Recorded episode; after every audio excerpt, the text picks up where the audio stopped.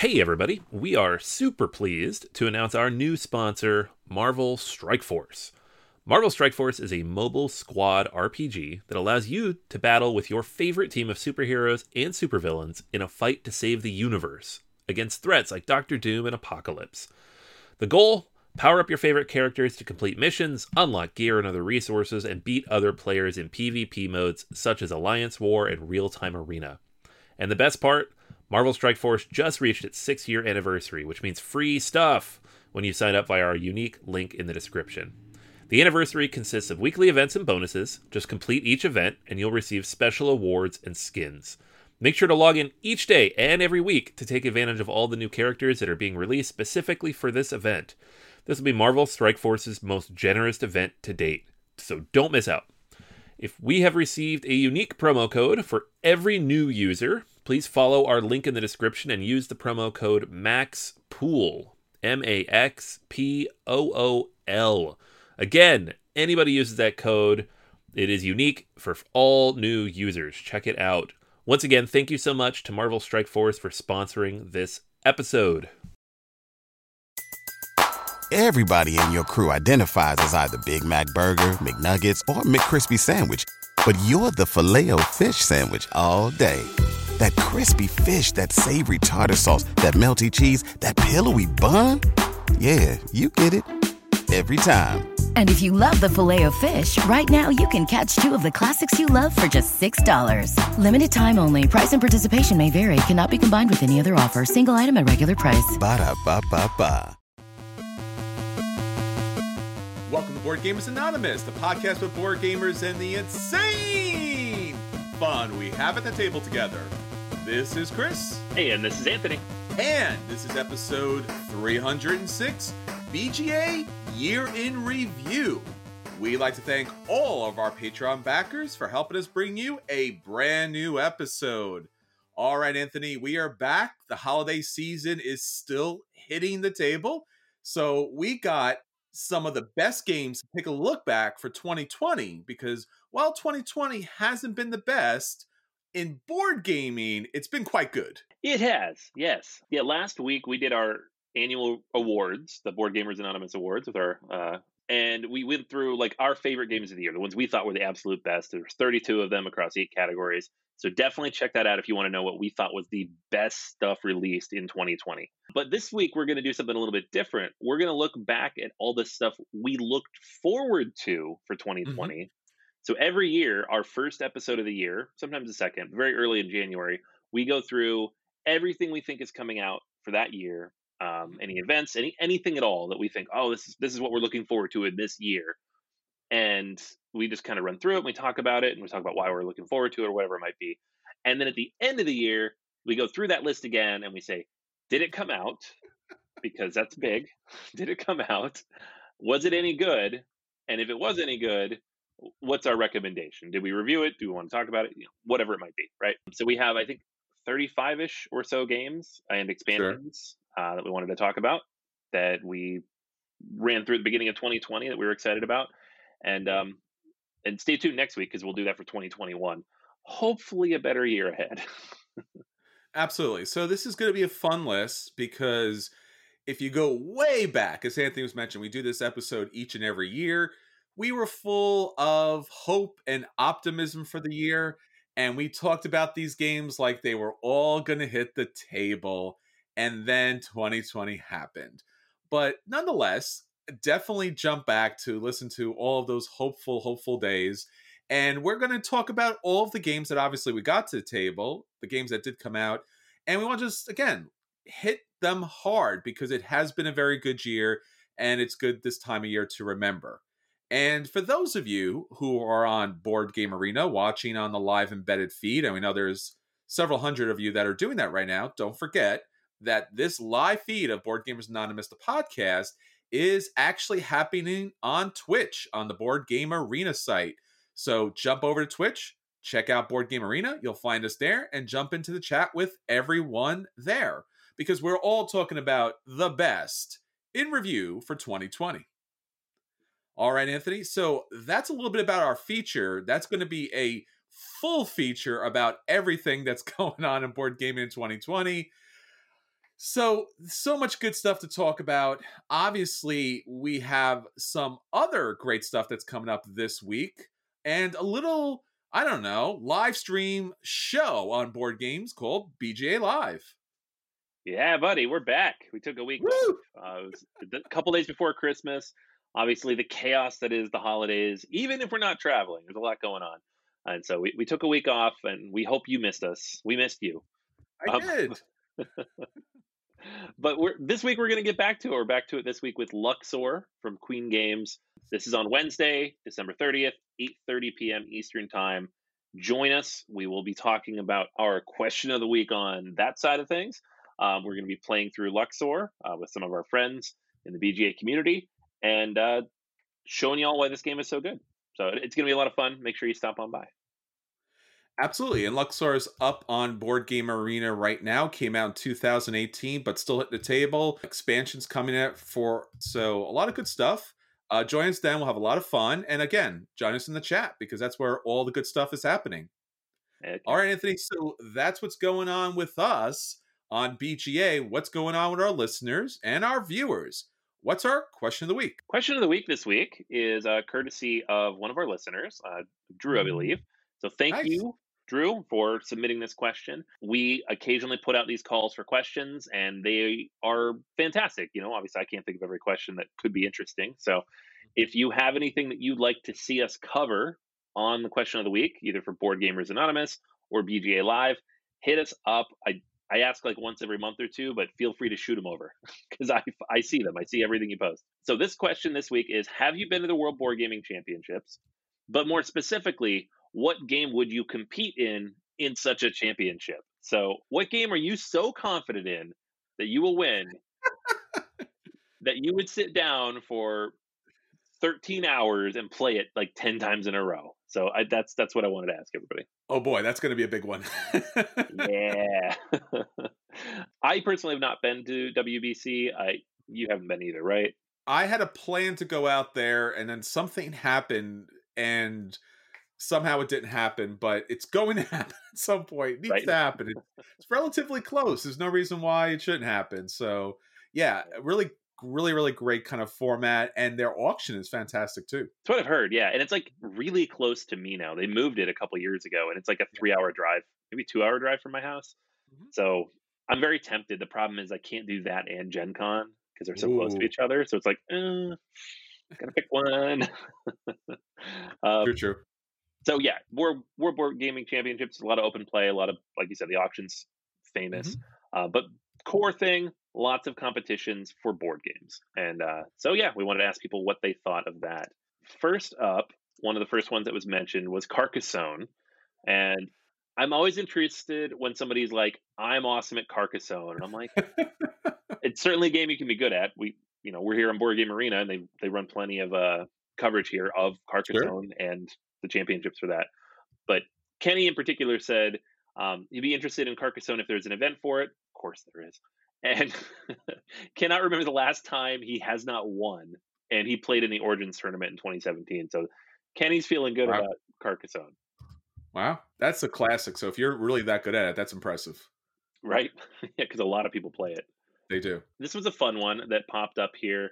Um, I honestly had not heard of this myself, or maybe I've heard of it, but I certainly have not played it.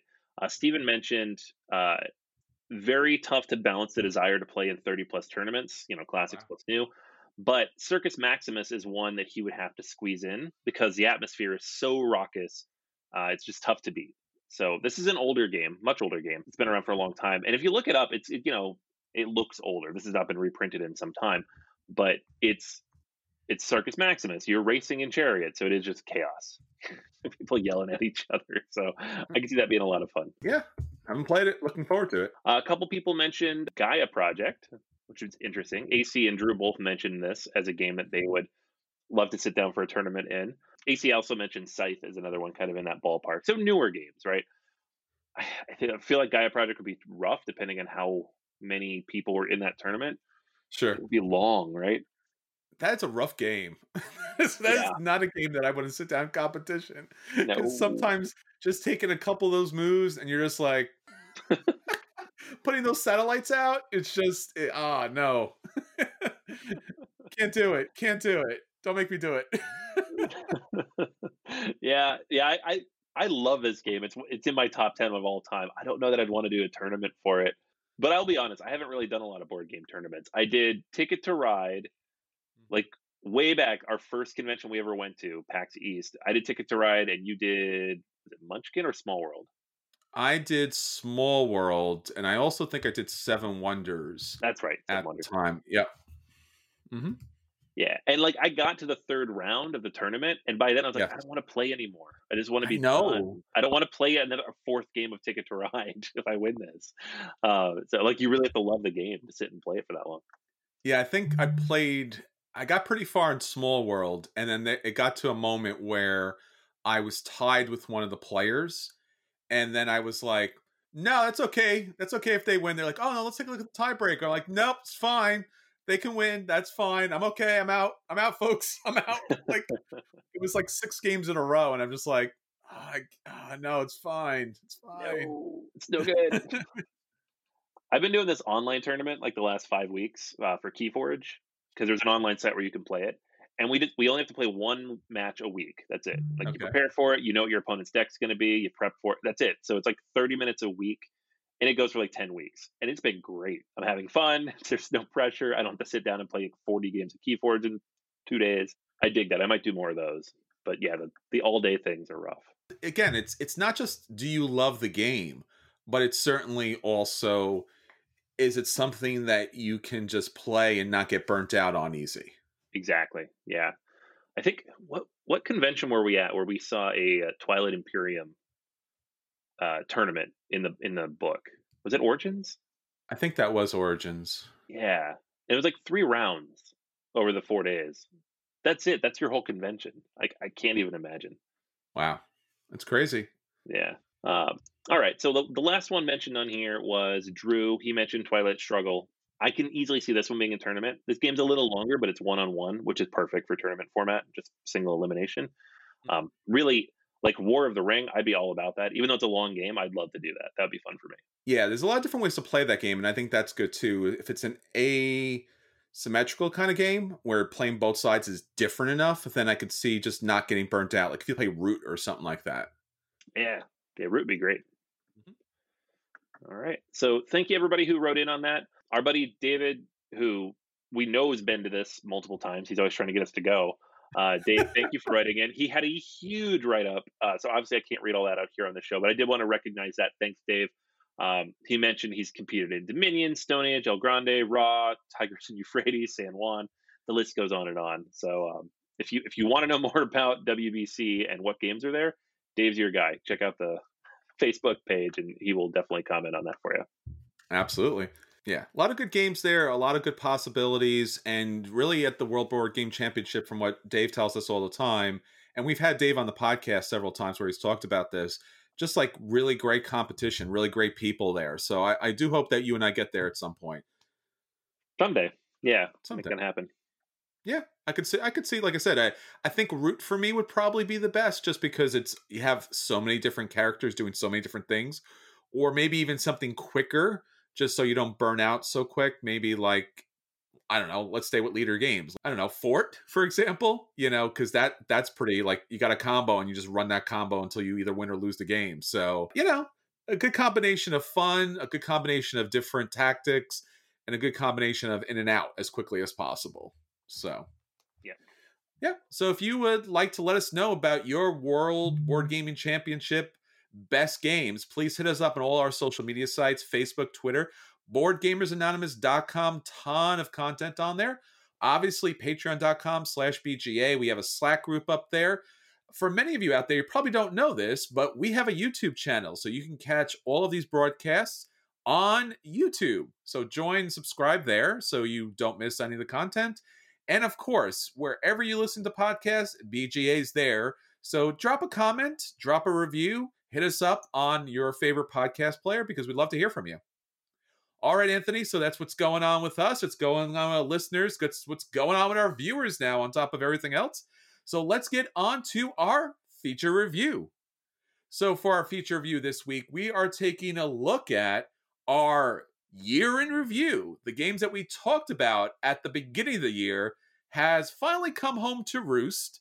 And where exactly did they land, my friend? It's the ultimate question. It is. it's funny too because usually when we do this feature, we'll start it off with like, what were our resolutions for the year? You know, what do we Yeah. what do we want to accomplish? What what do we want this year to look like? And I've I've been told several times that on this episode back in January, I said how great of a year 2020 was going to be, and it's like people are personally offended, like I jinxed it personally. So I'm not going to say how great 2021 is going to be because I don't want to be the guy. but you know, I know for me, I had a 10 by 10 planned uh, with some friends here locally. We almost made it halfway. I think we did a lot of stuff online. We were totally on pace by mid March, and then obviously Sure. it fell apart. And after midsummer, bleh, flatline.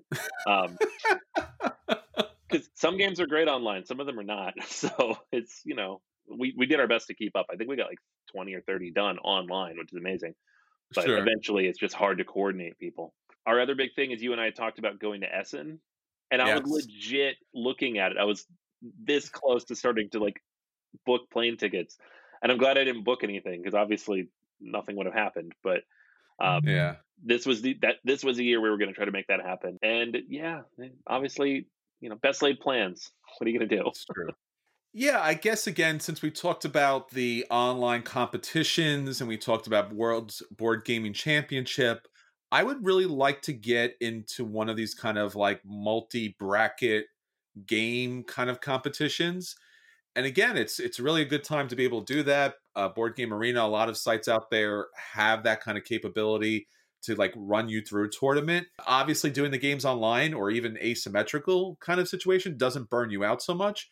So I would certainly love to see that in the, the, the coming year to get into a couple of those so that just so I have a little more structure to my gaming, I think that would be a lot of fun. Like you said, you had the 10 by 10, but that doesn't really work so well online. But maybe, you know, maybe a structured tournament would be fun. And obviously, it's the year of solo gaming.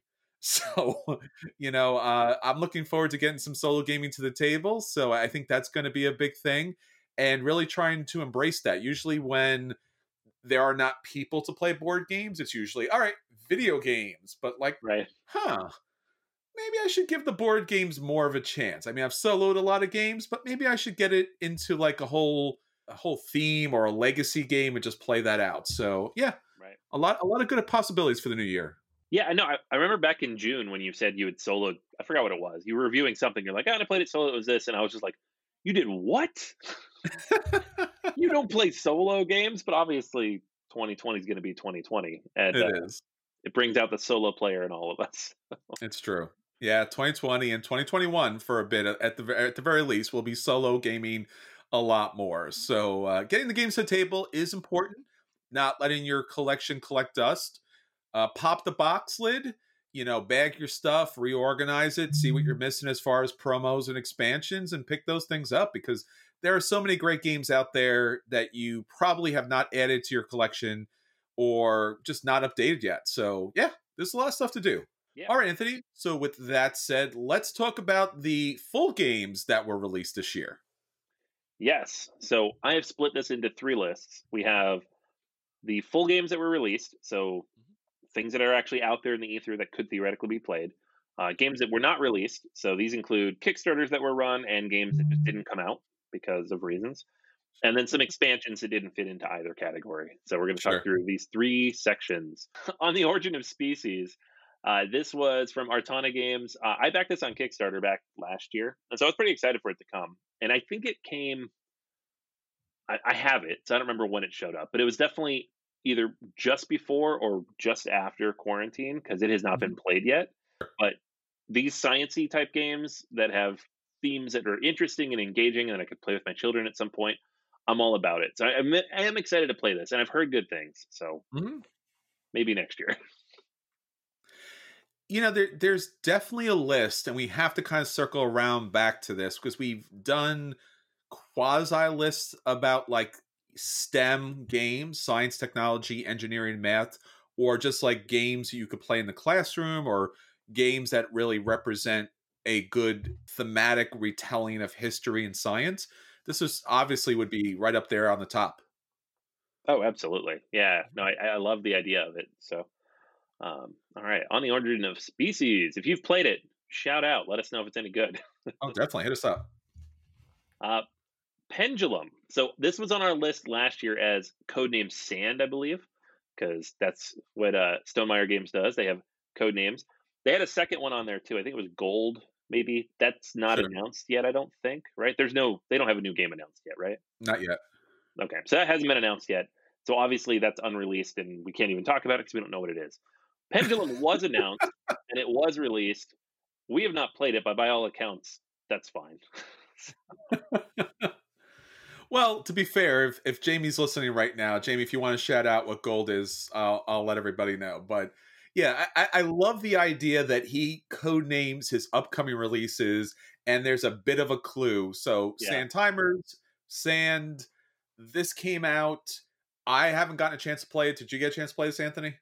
Not yet. No, it it didn't seem like the kind of thing I could figure out with the family. so. Yeah, it's a kind of real time Euro game. And there was a lot of controversy based on some early reviews and some early releases. And the reviews weren't so great. And it's been out there. And right now you could pick it up for about 25 bucks on Amazon. So that's surprising because Stonemaier games usually hold their value quite long. So this is the first game I've ever seen that went from like full price to like I don't know a third of the price, like super quick. So uh, if you haven't got a chance to play it, uh, maybe you're interested in it. Check it out. We haven't played it yet, so we haven't been able to review it. So we can't tell you if it's good or not. That is true. Mm-hmm. uh, next up on the list, a game I can tell you is good: Smartphone Inc. This was on Kickstarter last year, and it shipped in I don't know quarter three this year. It was like September, I think. And uh, so I have my copy. I have played it. It is fantastic. We had both played it before at PAX yes. uh, two years mm-hmm. ago now, and yeah, it's a, it's a spectacular game. It's well worth your time. It's well worth your money. I don't know that you can get all the Kickstarter stuff that came with it at this point, but the retail version of the game is like forty five dollars, maybe. It's pretty affordable, so it's definitely something you should pick up. Yeah, they have a 1.1 expansion edition. I mm. don't know if that collects all the extra Kickstarter stuff, but there is a 1.1 edition. Uh, this is great. I love this game, and I've loved this game since it, it came out. And it was the lone game, kind of quietly sitting at the table at PAX Unplugged that nobody wanted to play. And then I dragged everybody over. I'm like, "We gotta play this." They're like, "I don't know about this." I'm like, "Gotta play it." And it's it it looks like an Apple iPhone, right? It's so stark and sleek and just like cold and then you play it and you're like oh my god this is fun why are we it, it and it makes sense because it's about smartphones so everything about the game makes sense everything about the game is great with the exception as i don't have a copy but that's the only thing that's not great about that game but otherwise yeah great great game yeah no I, I would say too i think on the expansion all the gameplay stuff that was added to the kickstarter is in that expansion all the cosmetic stuff that's a Kickstarter exclusive is not. I might be wrong uh, on that, but I think that's how they did it. So like if you don't get if you didn't have the Kickstarter, you just don't get all the, the fancy bits. Mm. But you don't need them to play all the stuff. Tang Garden, right. this is a fun Ooh. one because this took forever to show up, but it did show did. up.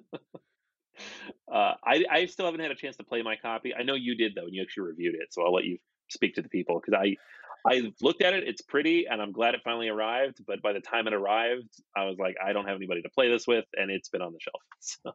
It's an enjoyable. It's a tile laying game that has certain activation features based on bonuses that you take.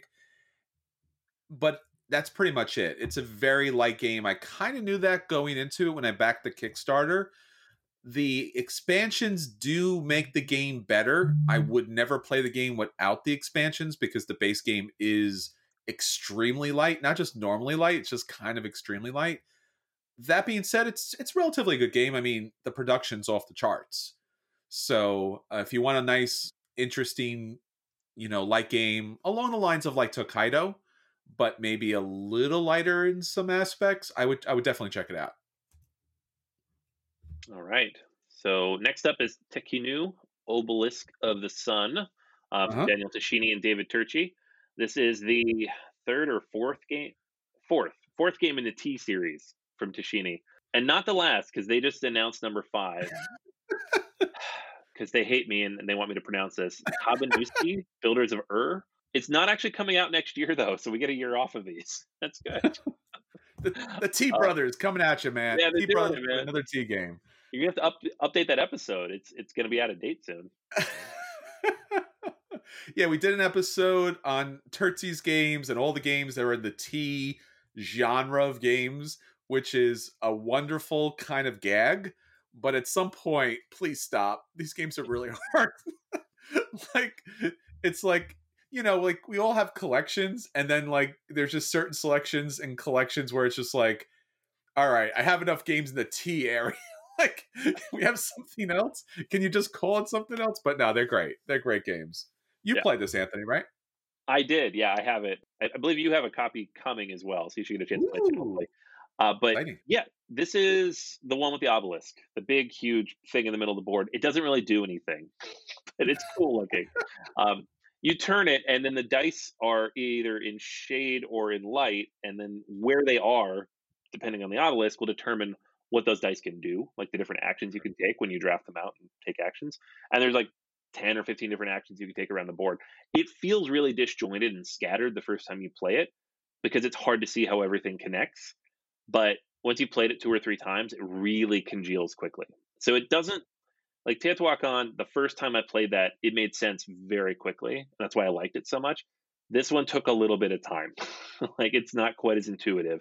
You can definitely feel Turczi's influence where you have a little bit more diverse systems coming together. It's not quite as integrated. But that doesn't make the game bad. I really enjoyed this quite a bit. It was one of my favorites of the year, and it's fairly affordable, like all board and dice games. So definitely recommend checking it out. Yeah, another T game to add to your collection. Do it. all right, next up is the Crew: The Quest for Planet Nine. This is this is actually our BGA live show next week, so uh, tune in for that. That's going to be fun.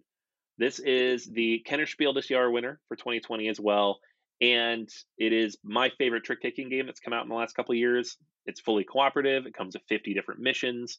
This was a game that I had played like a print and play version of that a friend had at a party last December, and it instantly made it onto my like anticipated list for 2020. And so when they finally brought the full game over and got a chance to get the English version out, this is perfect. So I love that it's on Board Game Arena because I hadn't really gotten a chance to play it otherwise since the pandemic started because it's just it's a little too much for my family. Um, but I played it a lot now online.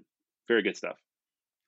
Yeah, I've played this in person and played this online. It's it's a fun game, and in fact, it really has a, a huge following. You would think a co-op trick-taking game. You know, like when they pitched this to Kosmos, Kosmos has been like, hmm, "This sounds interesting," and they're like, "No, it's going to be huge." like, why would it be huge? It's huge it's a huge game. It's it's it's just it's giant. I can't I can't say why, but we'll we'll talk about that next week. Cause it's great, man. You'll see. You'll see. You'll have fun talking about it if nothing else. We uh, will. All right. Next up, Viscounts of the West Kingdom. This is the third in the West Kingdom trilogy from Shem Phillips. And I actually did just get a chance to play this. I've had the copy for a little bit, but you know, Garphill Games will have a solo mode, so if I finally get a chance to play mine. And it has similar ideas to architects and paladins, but it's also a little bit different. You have like this modular round board. Um, you're rondelling your way around it with your viscount and taking actions based on where you land on the action space. You also have three cards that go into your tableau that have different icons on them, and then as you cycle those cards through, you get to take different actions based on that, and they power up accordingly. It's got like bits and pieces all over the place that come in and help you score points in different ways it's probably a little more scattered than Paladins. I don't like it as much as Paladins, but mm-hmm. it's probably between the two in terms of quality. So if you're a fan of his games in general, it feels a lot like one of his games. So sure. um, it's probably the best endorsement I can give. I'll, I'll probably review this in a few weeks um, once I've had a chance to play it more. But it's you know it's a Shem Phillips game. It's it's solid. Yeah, that's great. And and now I'm going to be saying what you just said, which is I'm rondelling. I think that's a you created a new word there, my friend. Yeah. what are you doing, kids? We're just rondelling, Dad. It's, it's cool. It's cool. You wouldn't understand Boomer. You know, you don't understand rondelling. You know. So you're just walking in circles around the house. What are you doing? just stopping randomly and doing an action and then continue to move in that circle. Oh man, that's kind of what kids do, anyways. I guess it's, not... it's the new hip mean. I'm telling you, it's rondelling, man. Used to be uh was it planking, and now it's rondelling. Just rondelling. Need a shirt for that. That's right. I'm on it. All right, moving on to the top of the list. Uh, Manager was on our list last year as a new Feld game. Wait a minute. And that that clearly must be an economic Euro game with miniatures, then, correct? Well, obviously. I mean, that's what we all thought it was. we all thought that. Uh, yeah, fast forward about six months, and it turns out it's Bonfire, which is not miniatures or economic.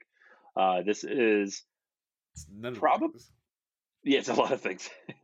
uh, this is like a Feld game that feels a lot like his earlier Feld games. Uh, it's not it's not his best game, but it's probably his best game in the last four years. I don't know how much that says. It depends on what, you feel about his games the last four years, but it's heavier, it's bigger, it's more intricate. It, it feels like pieces pulled from different places, like Luna and some of his other games, and it by all generally works pretty well. I didn't love love love it, but as a huge Feld fan, that doesn't mean you know for me that means I still like it quite a bit.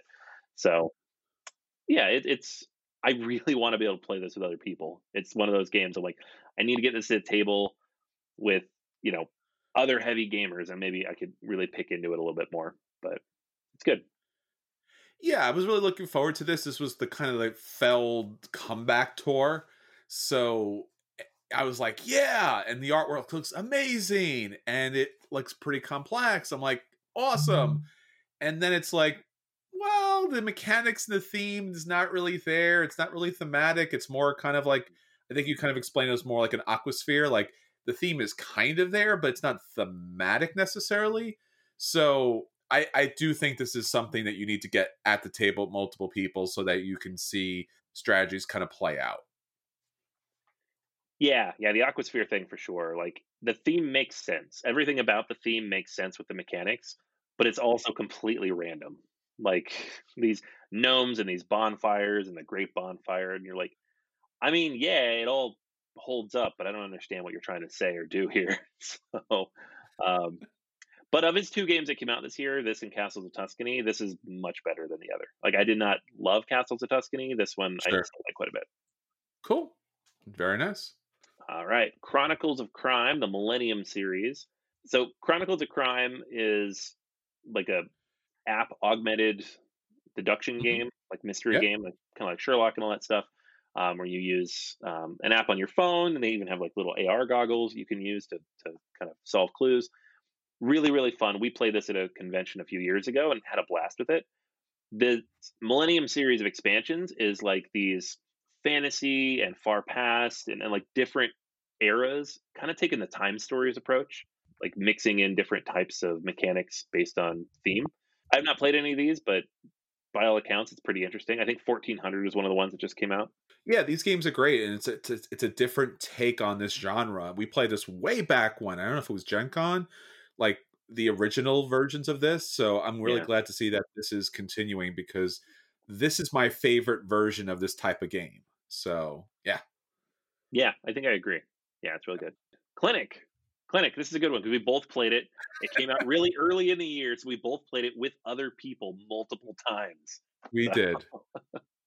um, this is Alban Viard's first good-looking game because he went and got Ian O'Toole and did like a whole big Kickstarter. His games, I love his games. I think I own almost all of them, but yes. I'll admit they're kind of ugly. This one is beautiful and ha- already has like four expansions for it if you include the fourth extension and the COVID extension, which, by the way, COVID extension won our uh, award last week for best Kickstarter because that was pretty cool. Absolutely. So, yeah, this thing is great. So, actually, this game was a reprint, right? This this was, and basically, what you're then saying is, is that it got a facelift. Ooh. Yeah. Yeah. Long drink when I did that. Hold on a second. yes, this game did get a facelift from Ian O'Toole, the artwork is beautiful, the graphic design is tight, and the gameplay has mm. more replayability with all its different kind of modules than any game I've seen. Even Queen Games has a lot of queenies. This this kind of like beats a bunch of those queen games out because there are a lot of ways to score in that game. So yeah, this is pretty this is pretty this is pretty fun to say the least. And again, the expansion, the fact that the money went to charity, especially COVID during this time, and the expansion was a solo slash co-op, awesome. Very, very cool. Yeah, there's so many ways to play this. The first expansion had like six modules. The fourth extension, because they skipped two and three, I think had another four or five modules. The COVID one had two. And then there's two more coming. They just don't have time to play test them right now because of COVID. So at some point, this game's going to be just almost a lifestyle game if you really want to play a cynical game about the downfall of the healthcare industry.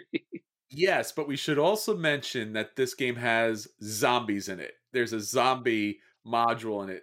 So even if you don't want to play the realistic, you know, economic model of this, you can play with zombies. So there. I mean, that's, that's funny. That's yeah. especially for Jason out there who says that Euro games aren't thematic because it's so thematic. You can actually people turn. Zombies. It's just so funny. we played with those zombies. It was fun. Yeah, we did. That was a lot of fun. and then the funny thing about that was when we added that module, everyone was very quiet at the table, and we were at my friend Mark's, and, and Greg and everybody was there, and we're all looking at the zombie, and we're going, hmm.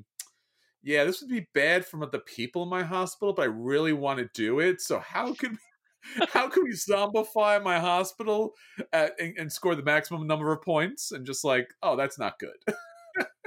and yet, it's sadly thematic, but we won't get into that. Yeah, it's one of those right. things like the Phillips games where like zombies are bad, but if you contain them properly, they're worth a lot of points. So you want the zombies, but be careful. Yes, yes. And uh, Greg in our chat is, is shouting out for the fire extinguishers, yes. which are somewhat a module in the game. ah, great game, great game. Yeah. All right, Clinic Deluxe. Uh, next up on the list is the Grand Carnival. Uh, this is a game that I backed on Kickstarter, was looking forward to quite a bit. This came sometime during the year. I have a copy around here. Um, have played it solo once and tried to play with the family. It was a little bit too much for the kids, but it's a tile laying game. You're building out a carnival, so you lay all these various tiles and you build these different types of things on top of it. It's a tableau builder. It's a tile layer. It's if you like that kind of game, it is that, but still down to its basic essence, and it's pretty solid. I really enjoyed it quite a bit. It's not the heaviest game in the world, but it's fun. Very cool. No, I have, did not back it. Do not have it, and now I really want it because it looks really cool. Yeah, the artwork's great. Yeah, it's very you know like Cuphead style, like twenties animation. Yes, exactly. Very yeah, very poppy like that. Yeah, yeah. Got a lot of spirit to it.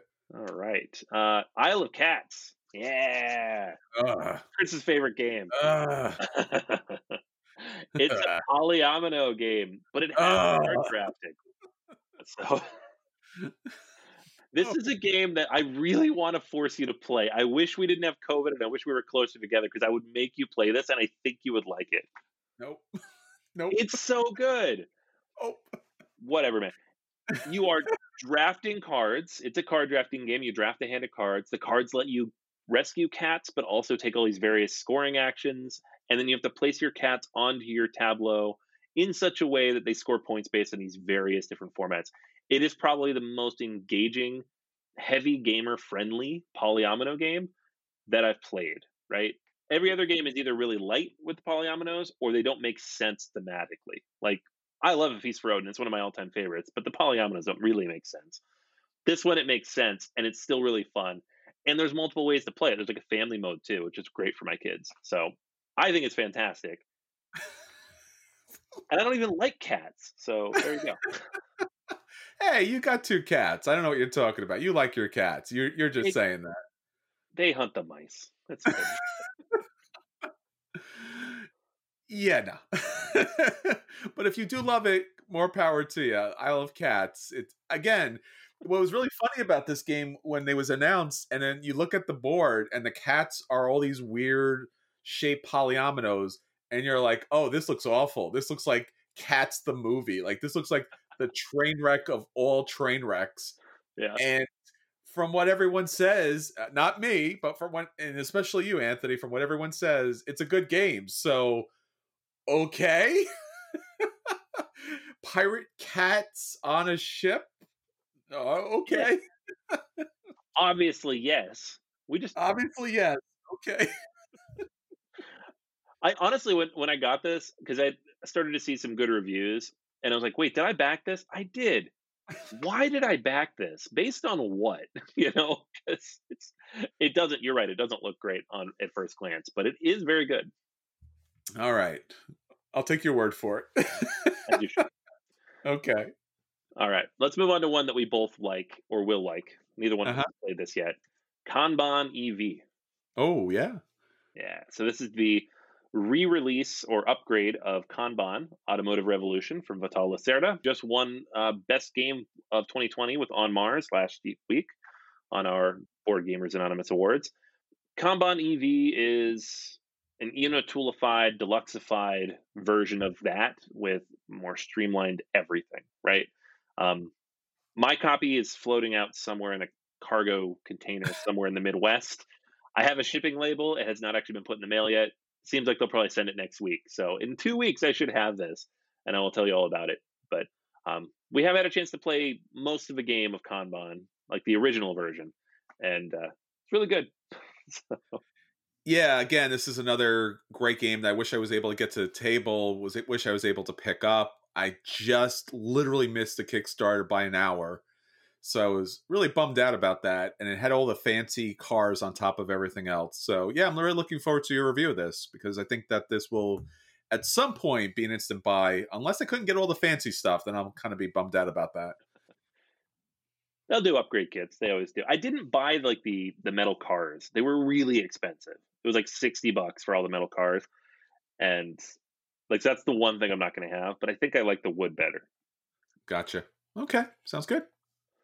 All right, so that's all the stuff that did come out that we talked about on last year's episode. Obviously, a lot of other games came out in 2020, but these are the ones that at the beginning of the year we were looking forward to. Mm, So the stuff that has not come out yet, let's dive into those. okay. We have games that we were excited about, whether they were going to be on Kickstarter or uh, just never got around to being released. Um, so let's look at these guys. First up, Kemet Blood and Sand. Yeah, I mean, for me personally, I, I waited a really long time for this to come out. I liked Kemet. I had a borrowed copy that I kind of brought around and played around a little bit. And it was one of the best troops on a map game that I've ever played because it does force you to battle. And most games don't force you to battle because just do your own thing, which is also very cool. But Kemet had this really cool tableau building system where you kind of lined up the tiles and then you did a thing and you battled and you had these really great monsters. So it was kind of the battle version of Cyclades. So yeah, this is a lot of fun. I backed it and there was some controversy because of course they brought Cthulhu in because Cthulhu and people were like, "No, this is their own game." And then they kind of like did a like a reboot where they took that expansion and they made its own thing and they did voting on it and then they brought Cthulhu back because people did want it was a weird kind of thing but Matagot literally did everything they could to make everybody happy and I backed all of it Yep. so I'm happy I mean, I'll, I'll eventually get to the table, but Kemet's been a great game, and there's some rebalancing that goes into this. So, yes, not released yet, but happy that it's coming at some point. Yeah, yeah. I'm, I'm kind of glad it wasn't released yet because this is a game literally could not have played this year. There's Oh, no way sure. to get this at the table. And yeah, Yeah. I backed it too. Super psyched for it. Uh, next up was Legacies. Uh, this was a game that actually was on Kickstarter at the end of the year, and it had just like I had my eyes on it and I was excited about it. I ended up not backing it, and obviously hasn't shipped yet. No real updates there. Don't have it coming. Don't know anybody who does, so I don't know. Uh, it, it is a, like an interesting looking Euro about you know the idea of heredity and legacies and, and moving forward, like a, almost like a civilization type family builder, but uh, has not come out yet, unfortunately. Yeah, I didn't know too much about this beyond what you had said on one of the on the past episodes, but again, this is another game that needs multiple people at the table. So maybe once we all get back together, we'll get it too. Yeah. Uh, next up was Namiji.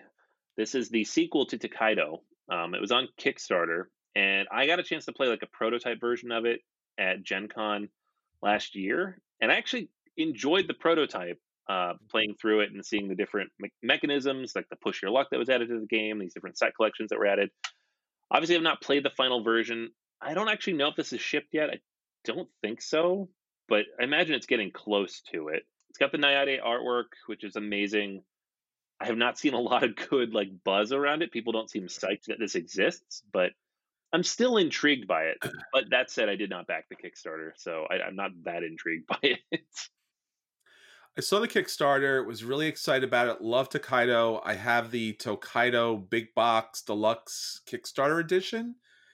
And this looked like in the same vein. Like it wasn't the super, super deluxe because it was just basically the base game, but it was built in that vein. Like it was bigger, it was prettier, it was sharper.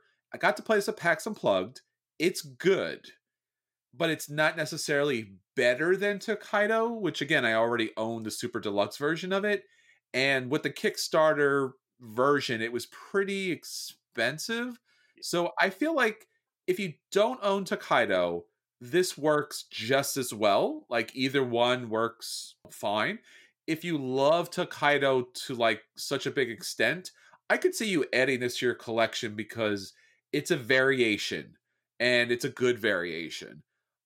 For me personally, the Kickstarter was a little too too expensive to kind of pick up and kind of like own both. But yeah, I hope to pick this up at some point later on because I think it's I think it's worthy to add into your collection nonetheless. Next up is Oath: Chronicles of Empire and Exile. This is Cole Ooh. Wehrle's next game, which means it's going to be my game of the year for 2021 because that's how it works. if Cole Wehrle releases a game, it's my game of the year, whatever year it comes out in. Gotcha, uh, gotcha. I, I did back this on Kickstarter. There was no expectation that it would ship this year, um, but it was still. I'm like maybe, and then obviously COVID made sure no, not happening. Uh, yeah, I think it's coming in the spring though, or late winter, so it's not that mm-hmm. far off. It's almost no. No, I heard really good stuff about this. Obviously, they've taken that whole legacy campaign model to heart and they've also built it such a way that you can get it to the table get it back in the box pretty quickly and that things do affect long term i don't know if i have the game group for it so i didn't back it on kickstarter but again if it's something that when you review anthony if it's really that kind of potent i might pick it up later on yeah i'm looking forward to it i, I expect it to be amazing I, if anybody else had developed it i would have been very wary like, but Leder Games plus Cole Wehrle, I'm like, they're gonna make it work. It doesn't sound like it works, but it, they'll figure it out. It just it sounds too good. Very cool. All right, Transhumanity. This was a game. I feel like this might even have been on our list the year before. Uh, sure. Uh, it's one of those games that just keeps getting pushed back, and I'm not sure if it's because you know logistics is a problem or COVID was a problem this year, whatever it might be. But this is the next Mind Clash games release, so um, I think yeah, BGG says it's up for 2022 now, so Ooh. it's w- a ways off. Um, they have yeah. not run a Kickstarter for it yet. Maybe it's scheduled for this year, but obviously it was something I was looking forward to a year ago as well. So here, hoping that it, you know, we learn more about this game soon. Yeah, that's a real shame. And again, Mind Clash games, they're usually big and they have like l- literally everything in the kitchen kitchen sink that they could throw into it. So I'm not mad at the fact that this is taking so long because I do think that since they do put so much into their games that they do need the development time. So yeah, this one could wait because they eventually, when they finally land it, they do land it. Right. Yeah, and they do have that other game, whatever that one was, that had the multiple boards uh, that you played through. That's still out there in development or sure. production. So probably waiting for that to be done. Venice is a David oh. Turczi game. This is the second in the. I don't know if it's a trilogy or a series or whatever it is, but Braincrack is releasing this series of games based on these cities in Europe. Um, the first was Ragusa um, by um, your guy who made Calimala, and I love that game. It was fantastic. It was really just so much th- thought goes into it, so much crunchiness in like one less than two hours easily. Venice is a pick up and deliver type of game but had some really cool, interesting twists and turns to the mechanics. It is still out there. It hasn't been released yet, but I, they're pretty far along in terms of development. So I think it should be coming in the first half of this year, based on what I've read. Um, mm-hmm. I did back this too, so I'm looking forward to it. Yeah, I didn't back this. I did take a look at this. As you mentioned, it's it's a whole little collection in and of itself. So I think that if this does work out, I think that I will go back and probably pick up the rest. Yeah, yeah, I can see that. Um, next up is Seventh Citadel. This was a Ooh. Kickstarter that ran earlier this year. This is the sequel to the Seventh Continent, which I'll be honest, I have the Seventh Continent with the expansion. I don't know why you'd ever need more game after that. But there's another game on this list that fits that even more, which we're going to get to in a few minutes. And people still spent millions of dollars to get the game. So who am I to who am I to judge? I'm sure this is amazing. Seventh Continent, you know, by all accounts, is amazing. I will never pick this up because I'm never going to get through the other content that I have. So, Aw. Yeah, again, this is another mm-hmm. kind of like Gloomhaven and now Frosthaven. So sure, we, we could kind of release this. I, I guess again, this is a game that's meant more for people who didn't back the original Kickstarter and maybe like Dune a little bit more or legally distinct Dune a little bit more. And then this is the game for them. yeah, I could see that. Like theme stuff, you know, we'll again we'll get into Frosthaven, but you you you change the theme around and maybe that's enough. Yeah. Yes, some slight tweaks to it, some some revisions, some upgrades, and obviously Dune's going to be huge this year. So, you know, it might be uh, your cup of tea Mhm. or your cup of spice. Got to drink, man. Got to drink. That was too good. Uh, all right. Next up is 1861 67. Uh, this was a Kickstarter for a pair of 18XX games. So you know Chris was excited. Eh? Eh?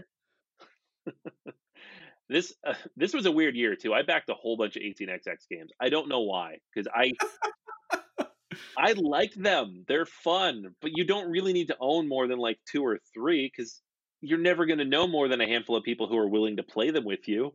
Uh, so yeah, I got this one coming, and it's not done yet. None of them are. None of the ones I backed are. So hopefully soon. Yeah, uh, you know, again, I I I guess it's the eighteen double X kind of thing where if you get on board with it, you're kind of like on track to. No, I'm not. I'm sorry. I'm not going to do all that stuff. It's fine. I had about twenty puns kind of loaded up there, but you know, it's an eighteen double X game. God bless you, people who play it. So yeah, that's great. You're like, I'm not interested enough to make all these puns. no, I, uh, it went off track. pun here. there's just way too much, way too much to talk about it. But Yeah. you know, there's a lot of good people who play it, and again, if you have that, you know, mental mind to do all those calculations to understand how much your stock is worth at any particular time, and if you should divest and all that kind of stuff, dude, come to the table because I need to play with you. Just get my abacus out and just start moving all the, the, the beads around, trying to figure out how how how you kind of carry over those loans and stocks and such. But yeah, that's great. Yeah, It's uh, yeah. We'll move on. Um, uh, a GNC was another one that I put on here. This is a Carl Chudyk game, and this was like this was a weird one because I picked this up at Gen Con as like a beta or even an alpha version. Sure. But I paid for it. So they sold a limited number of these in like a little white box, and it had all the cards with horrible graphic design. So the game was not done, mm-hmm. and you could take it, you could play it, and then it had a little coupon basically in there where they're like, when we finally release it, we give us the coupon, we'll give you an actual copy of the game. I Very don't believe they've ever. It was really cool. It's a great idea. Yeah. Not The game's done yet, right? Oh no. like my last check of this is that they were aiming for end of 2020 definitely not quite there. Um so 2021 probably who knows? It's it's out there.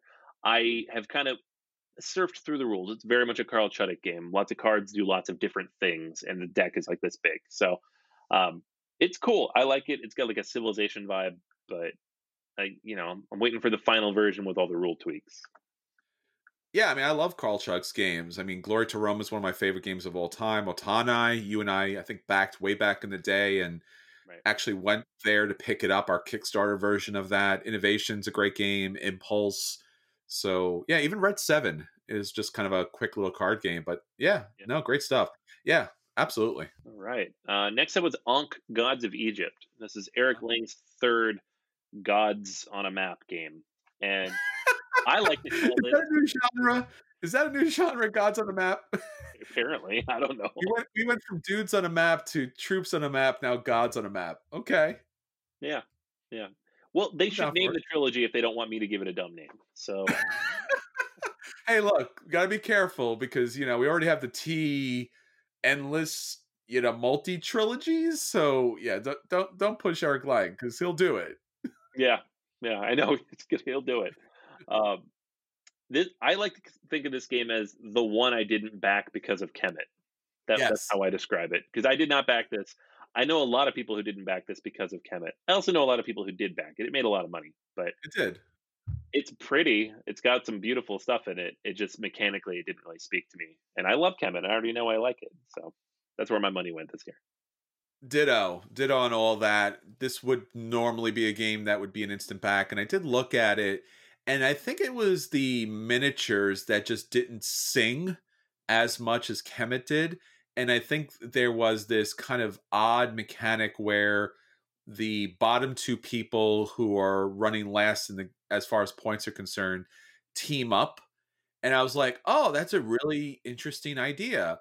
I don't know how that's going to work out. I will wait until someone else this, and then I will try it because it was like you said, it was almost in a lot of ways, and I don't want to take anything away from Eric Lang and all the designers for Ankh, but it was so close to Kemet, and it had that oddity which for some people pulled it over the finish line, but for me it was like I need to wait on this because I love Blood Rage, and I really like Rising Sun, but we were kind of trending down a bit, and this was like ah, I kind of already have this in mind. And I think it was what within months. It was like two months difference or something. It was super close. It's like a month even. Yeah, I think this one was April and Kemet was May. They're really Crazy. close together. Yeah. Yep. All right. Next up on the list is Burgle Brothers 2, The Casino Capers. Ooh. This is the new Tim Fowers game, the sequel to Burgle Brothers, which Mhm. is one of my favorite like little box co-op games. It's a lot of fun. Yes. You are stealing stuff and trying to escape, and it's got the beautiful Goldsberry artwork, which I love. Mhm. And uh, the sequel had promised to add a ton of new stuff to that. So I backed this. I'm waiting for it. Hasn't released yet, but I don't. know. Anytime Fowers releases another game like a big one like this, I'm all all aboard. So hopefully it comes out sometime in the next few months. Yeah, Fowers is another game designer out there that once you kind of get into his games, you do want to collect all of his games. I do own Burgle Brothers. I think Burgle Brothers 2. I, I feel like I I played a prototype version back at PAX Unplugged. Uh, and I, I remember like just enjoying like it was a different type of game. It wasn't the straight up Burgle Brothers game, just a new version of it. It was actually different. So I'm looking forward to seeing the final production when it finally hits the table. Yeah, absolutely. All right. So next up, we've got the Return to Dark Tower. Ooh, Yes. this was a hard one. Yeah.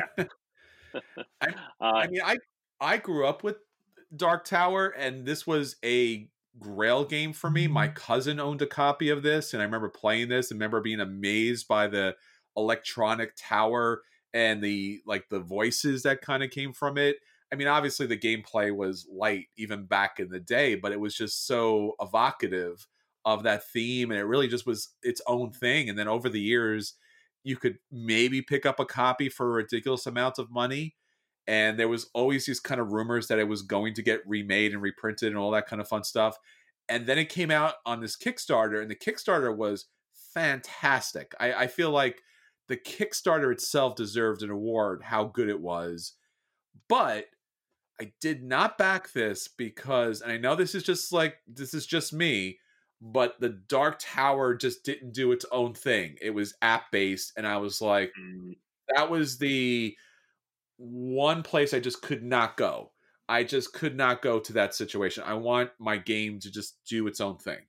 It's just got to do its own thing. I can't rely on an app and other stuff. Like I appreciate it. I do. I, I get it. It makes all the sense in the world. I just couldn't back it. Especially again, it was one of those things where it's like Kickstarter has become this thing where it's like you're not just backing a game to get produced, and you're not just backing a core game to own, but you're backing the core game and like 35 different miniature expansions and it, it just it's so expensive, it's so enormous and it's still a relatively light game and I really kind of struggled with it in the end I didn't back it. And I just it breaks my heart a little bit, but yeah, I had no problem with this. I have no nostalgia for this whatsoever, and never played it. Never could get my hands on it when I was younger, and I got a copy of, copy of Fireball Island and never uh-huh. played it, and that was just oh, a huge no. waste of money. So I'm like, I'm not backing this at all. It's so much money. Well, eventually I'll be starting a support group once this comes out, and hopefully it's awesome, and I'll just be like, no. But until that day comes, yeah, not returning to uh, Dark Tower. Yeah, unfortunately. Mm-hmm. All right, we mentioned it before. We've got Frosthaven. So this is the sequel to Gloomhaven. And we we actually talked about this, I think, even on the podcast, where we thought it wouldn't do as well. Yes. And for a couple of reasons. One being like, oh, who's actually finished Gloomhaven? Two, who has $140 or whatever it was to spend on a board game in the first month of the pandemic when everybody was like locking down spending and losing their jobs? Mm-hmm. And three, who's actually finished Gloomhaven? and the answer, it turns out, is a lot of people. This thing Absolutely. made so much money. Like, I think almost $13 million from 83,000 people. I was blown away. I did not think it would do this well. Um, biggest Kickstarter of all time, I think, at the time. I don't know if anything's beaten it yet, but I did not back this because I'm nowhere near close to finishing my Gloomhaven plus all the expansion content. And I know they tweaked some rules, but I don't care. I have so much Gloomhaven stuff right now, and I love it, but it's not enough to spend another $150, whatever it was. So this was on my acquisition disorder quite a whiles back. I got to see and demo a little bit of Frosthaven. I know I had uh, a friend of mine who was at the convention did get to play through one of the kind of like the first mission campaign kind of situations, and he loved it. And he's a huge fan of Gloomhaven and he said it was better. The characters were better, the mechanics were slightly tweaked, but it made the game better. And they had a real kind of big push campaign at PAX Unplugged, and everybody was wearing those kind of Frosthaven crown kind of things walking around, and it was huge. So yeah, I, I did think this was gonna be relatively big, but yeah, thirteen million mm-hmm. dollars is just way, way, way, way above and beyond. I don't think anyone wanted to be left behind this time, and I think that's really what happened right. the first time around. So yeah, yeah, yeah. That first Kickstarter, you had to wait ooh, about a year or so. Like if you didn't back it the first time, I did. I was lucky, but that first Kickstarter only had a couple thousand backers, and it was really hard to find this game for about a year. The second Kickstarter, he printed million, like a ton of stuff, but sure yeah, it took a while for, before you could find the game. Not a problem for this one. I don't think it'll be. No, and Isaac Childress is is such a good guy when it comes to listening to uh, his fans and his players out there. I remember you and I demoed this with him before yeah. it came out, and he was just taking every note possible and was just like, "Wow, oh, great!" And then obviously Gloomhaven came out; it was huge, and everyone had like every kind of feedback possible. And he seems like he did listen in Frosthaven. And I think also because Gloomhaven was available in the campaign. So it wasn't just Frosthaven that made 13 million dollars mm-hmm. but you could back literally anything that came out amongst all of his stuff out there. So it was a very smart and wise economic move because it made $13 million, but also made $13 million in a relatively short amount of time, too. Yeah, no, it's crazy how the. just, I'm still blown away that they managed to pull that off. Um, all right. So that, there you go. That was 13 games that we talked about a year ago, but have not yet come out. Some of them are very close to coming out. Burgle Brothers is on the boat. Um, a GNC is on the boat. Some of them are nowhere near close to coming out because they just ran Kickstarters not too long ago. So uh, we'll be talking about these in the future. Could you possibly be on that boat and be like, hey, you know what's on this boat?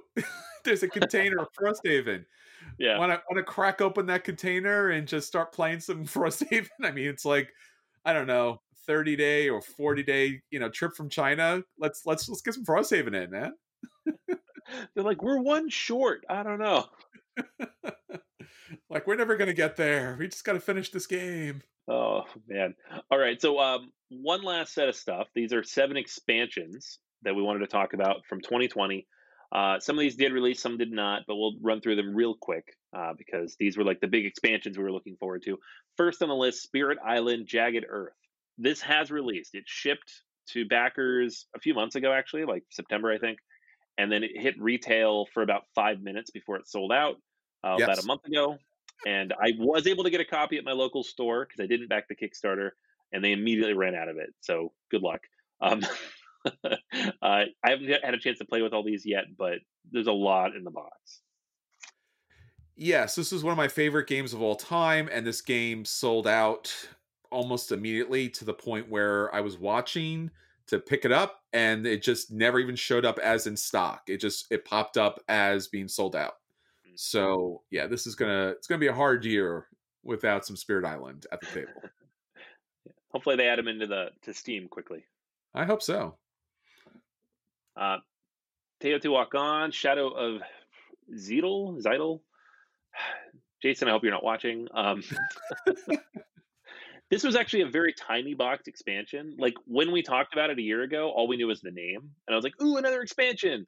But it was, I think it was like ten or fifteen dollars, so I had it a few tiles, and that was about it. But new content, I'll take it. I don't care. so.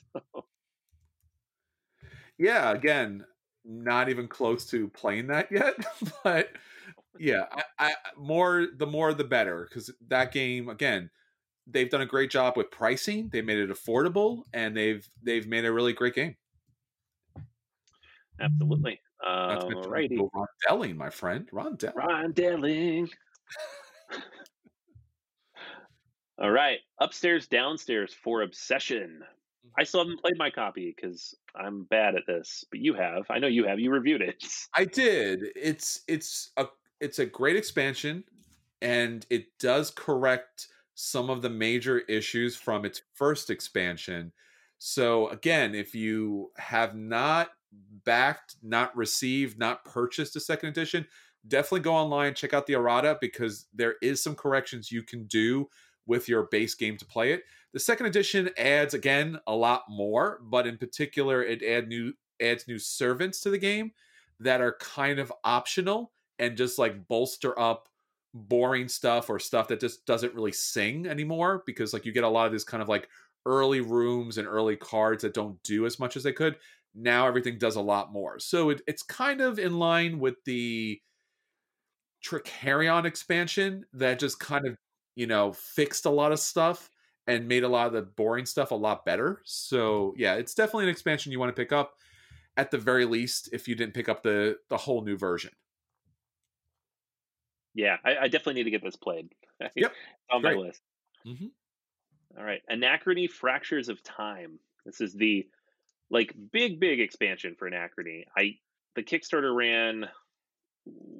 I don't remember exactly when it ran. I think it was very beginning wow. of last year, possibly. Yeah, It actually ran in April of 2019. So this thing is way overdue. But the the ships the games are actually in the country and they are on their way to distribution. So should have this in hand very soon. I have not played it, obviously it hasn't shipped yet, but I did back it and I should have it in January. Tons of new solo content as well, along with the expansion content. So I will be reviewing this on the podcast at some point in the next month or two. All right, very cool. Yeah, I have the base game. I have the first expansion, which is the little plastic dudes, but yeah. nothing beyond that. So I'm looking forward to your review yeah, I'm, I'm looking forward to playing this. It's a lot of new stuff. Yeah, Mindclash. when they do a game, they do all of the game.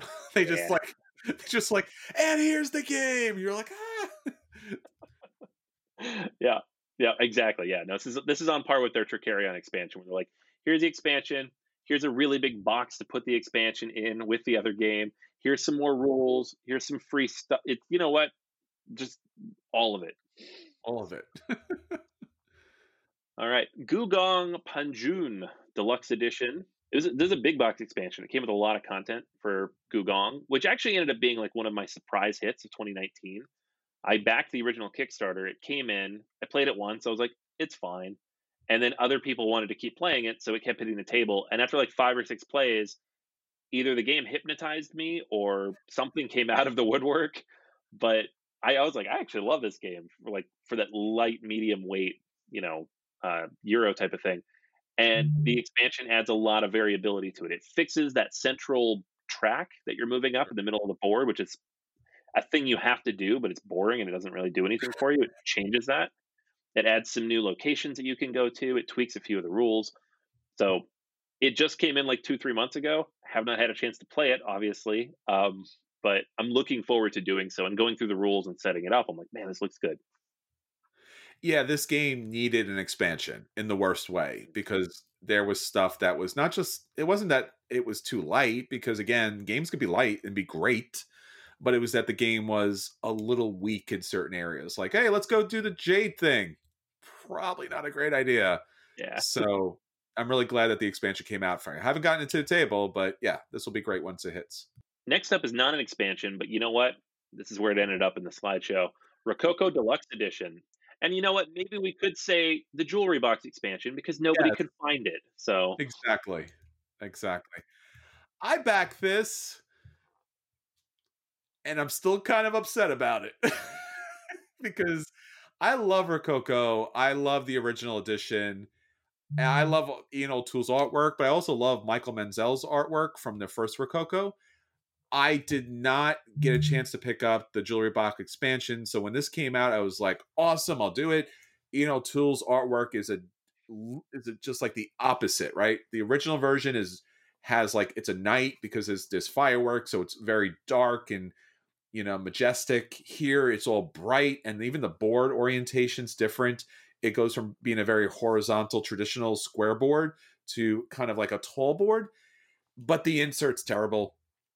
And as you mentioned, it comes with the jewelry box, which is great. It comes with some of the other minor promotional kind of expansions, which is fantastic and it doesn't fit in the box and it's a super deluxe edition so that bums me out but i'm still holding out hope that when i eventually get this to the table uh, i will be overwhelmed by all the good stuff that's there and just love it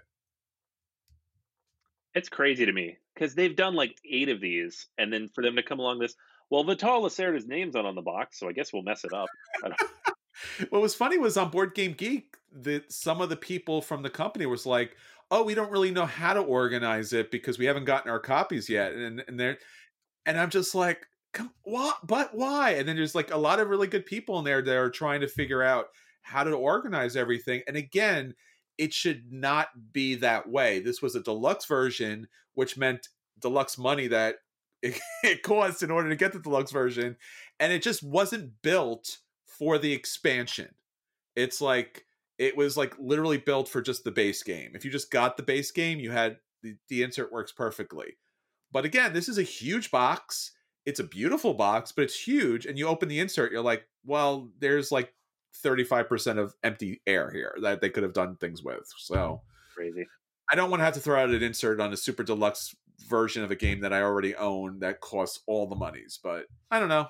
Let's let's hold out hope that it'll be fantastic once it hits the table. All right, and then one more game uh, expansion that came out in 2020. This one actually came out uh, early on because I had a chance to play it a lot. Is Root the Underworld expansion? So this one you've got the uh, Corvid conspiracy, not COVID, Corvid, um, and then you've got the Underground Duchy. So you've got the the spies, basically the crows, who go around blowing stuff up and various other shenanigans, and then you've got the moles who can pop up anywhere on the board and send out various advisors who do crazy things because it's root and it's all asymmetrical. I love both of these guys. They're both fun to play. They're both very difficult to master, but not necessarily to, to learn. And they add a lot of depth. And the new board is really fun too. The underground maps with the tunnels.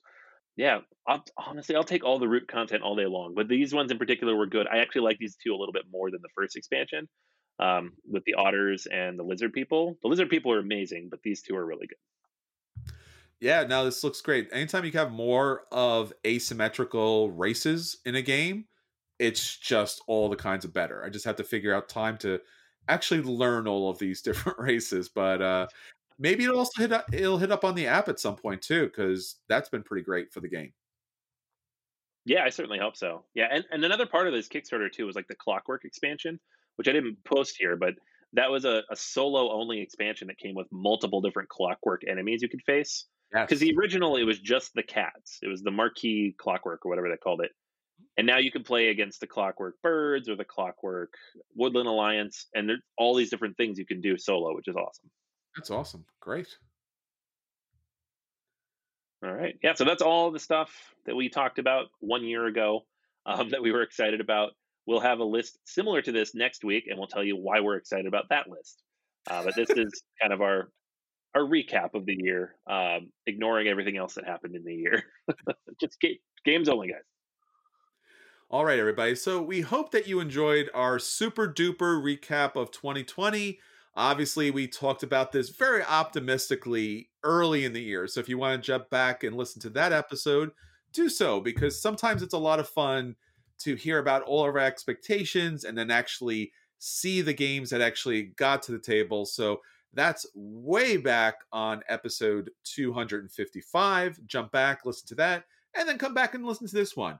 Don't forget that when you listen to this on your podcast player, BGA Live happens 8:30 Eastern Standard Time on Board Game Arena and especially on Twitch, Board Game Arena's live show will be showing Luxor, so we don't want you to miss that. Queen Games has again put out a wonderful family game and I think you'll enjoy this quick playing card game. So a lot of fun there, some different mechanics.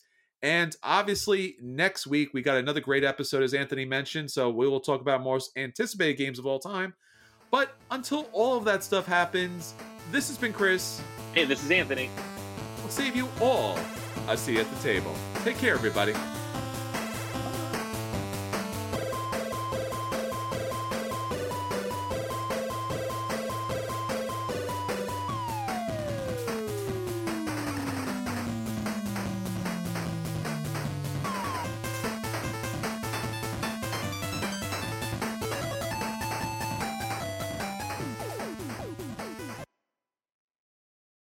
When everyone is on the same page, getting things done at work is easy. No matter what you do or what industry you're in, how you communicate is key. Everything you type is equally important to collaboration, and Grammarly can help. Think of it as your AI writing partner, empowering you to communicate effectively and efficiently so you can make a bigger impact in the workplace. 96% of Grammarly users say it helps them craft more impactful writing. And as the gold standard of responsible AI, Grammarly is your secure AI writing partner that allows your team to make their point and move faster. By understanding your writing and context, Grammarly provides relevant, personalized suggestions. And with tone suggestions, you can navigate even the most difficult work conversations. You can also save time, from spending hours editing drafts to just seconds with one click. Sign up and download Grammarly for free at grammarly.com slash podcast. That's G-R-A-M-M-A-R-L-Y dot com slash podcast. Easier said, done. Everybody in your crew identifies as either Big Mac Burger, McNuggets, or McCrispy Sandwich. But you're the filet fish Sandwich all day. That crispy fish, that savory tartar sauce, that melty cheese, that pillowy bun. Yeah, you get it. Every time. And if you love the filet of fish, right now you can catch two of the classics you love for just $6. Limited time only. Price and participation may vary. Cannot be combined with any other offer. Single item at regular price. Ba-da-ba-ba-ba.